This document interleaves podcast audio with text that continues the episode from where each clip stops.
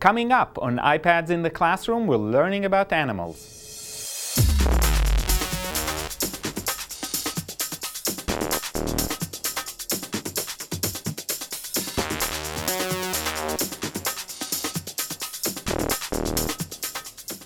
Hi, my name is Guy Trainin and this is iPads in the Classroom from TechEdge. And today we're going to talk about animals and how we teach about animals and we're going to use a, a, few apps. The first app I want to share with you is called Who Am I? And in this app, students get a few clues and they're supposed to guess what the animal is. So let's start. Uh, we get three clues um, in this case, I am the largest living land animal. My tusk is made of ivory. I use my trunks to eat and drink. Now, notice there are no options, so students actually have to come up with the answer. In this case, elephant, and then they can show answer. Elephant.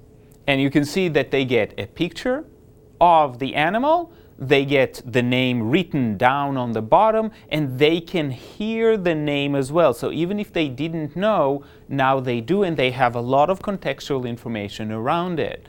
So, who am I? I live in a hive, I play a vital role in pollination, I collect nectar, I go from flower to flower. So you can see there's a lot of information about animals. This is excellent as a summary about, uh, for a unit about animals, or when kids are just exploring and you're trying to extend their background knowledge through exploration. And then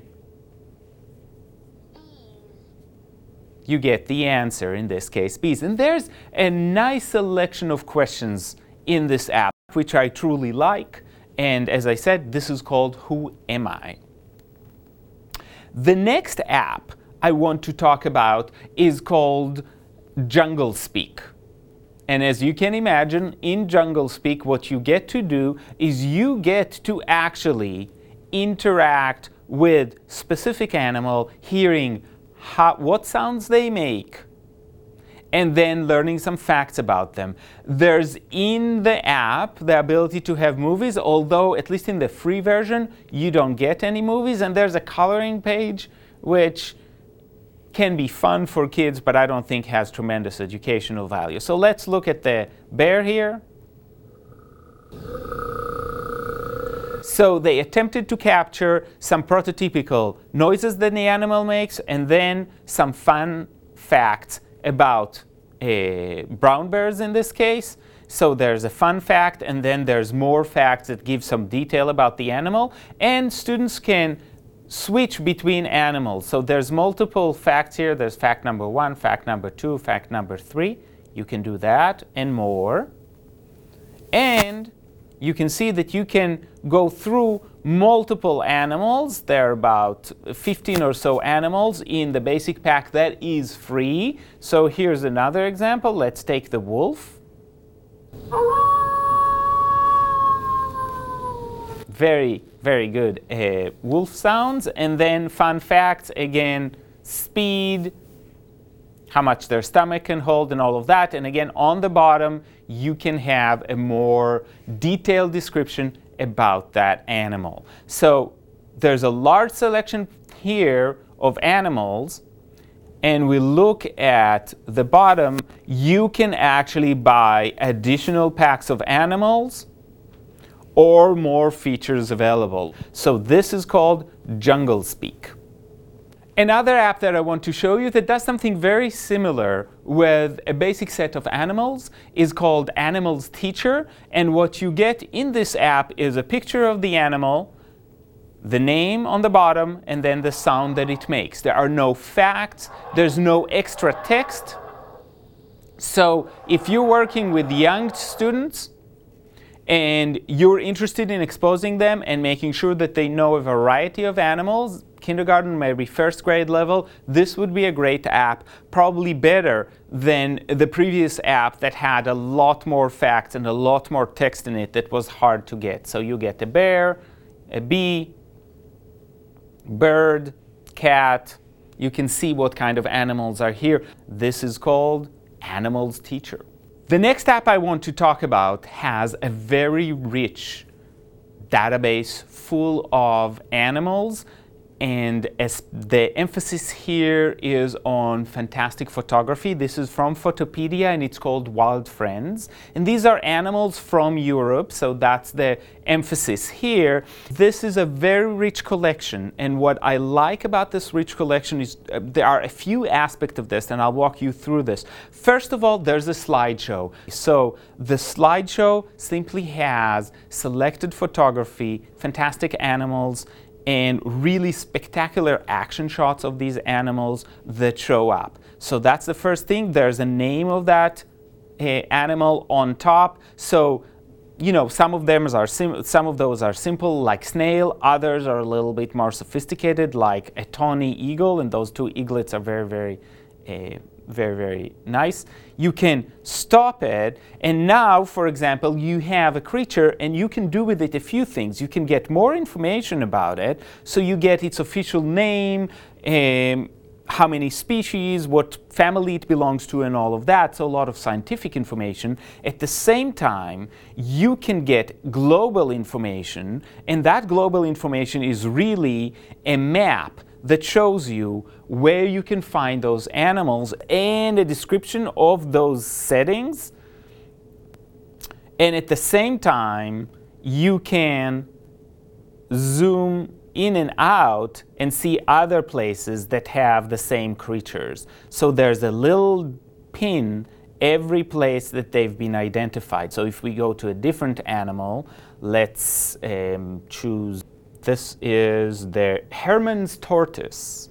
And if we look at where it is in the world, we can see that it's, for some reason, we're zoomed into this park. Maybe they were all taken care, but now you can see that this is around Eastern Europe and the Balkans and you can see all the places that that shows up. And you can actually learn about the photographers and how they approach their uh, photography of animals. So this is called Fotopedia Wild Friends. The next app I want to talk about comes from the uh, World Wildlife Foundation, WWF, and it's called WWF Together.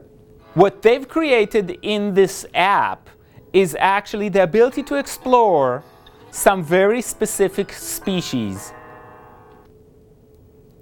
Uh, there's a selection of species and they aim to expand it and actually the app shows you where you're going next. So it starts with a giant panda, which is part of their symbol, uh, but you can look at elephants, turtles, tigers, and let's enter the tigers, for example. And again, what you can see is fantastic quality of the photography.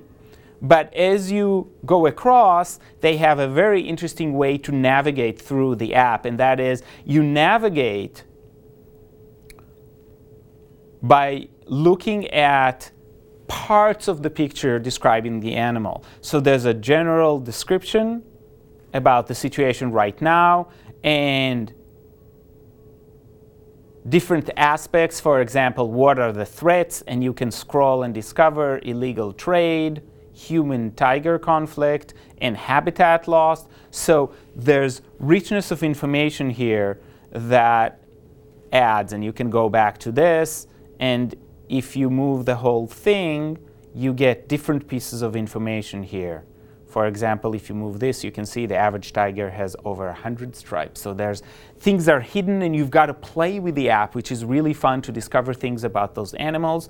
And if you want to see everything that's being offered, you can look at a world map and you can spin the world map done as a polyhedron and see where those creatures live. There's a lot of information, very rich but very selective information in this app uh, just so you can have a better sense of this, we can look at bisons uh, because we have some around here.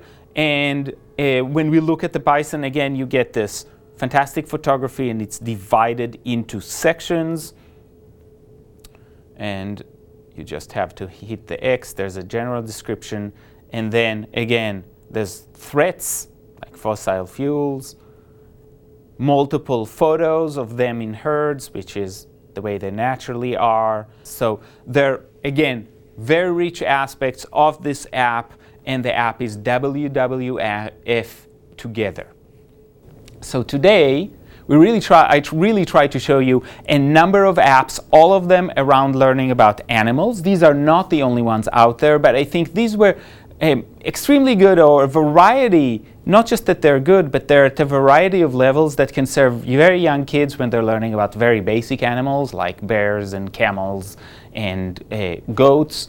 Um, and then how we can use other apps to increase the level both visually um, and scientifically, there's a lot more information. There's even the connection to geography and really more sophisticated vocabulary on top, the idea of habitat and what animals are endangered, which is part of the curriculum as well. So there's really a wide array, and in future shows we'll show even more because actually we had quite a few more uh, ready, and we decided to focus on those for this time. So this is iPads in the classroom. It was all about animals, and we'll see you next time.